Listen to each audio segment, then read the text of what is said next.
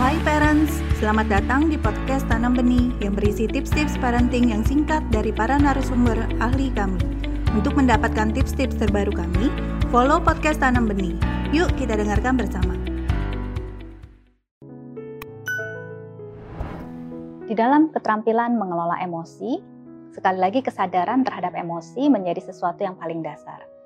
Tetapi kita semua tentu sangat memahami bahwa ini belum tentu menjadi sesuatu yang mudah untuk dilakukan. Kesadaran itu sesuatu yang perlu dibangun, bukan sesuatu yang muncul secara otomatis.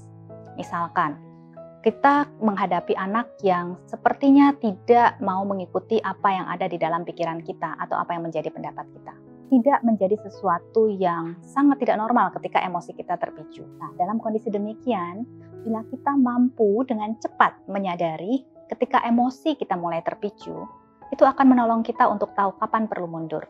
Karena sekali lagi, percakapan coaching perlu dilakukan dengan kemampuan mengelola emosi.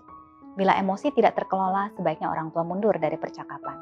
Sangat oke okay untuk orang tua berkata, Mama atau Papa sepertinya sedang butuh waktu untuk menenangkan diri dulu. Kita bicara lagi nanti ya, kalau Mama atau Papa sudah tenang. Itu menunjukkan orang tua memiliki awareness terhadap apa yang terjadi di dalam dirinya.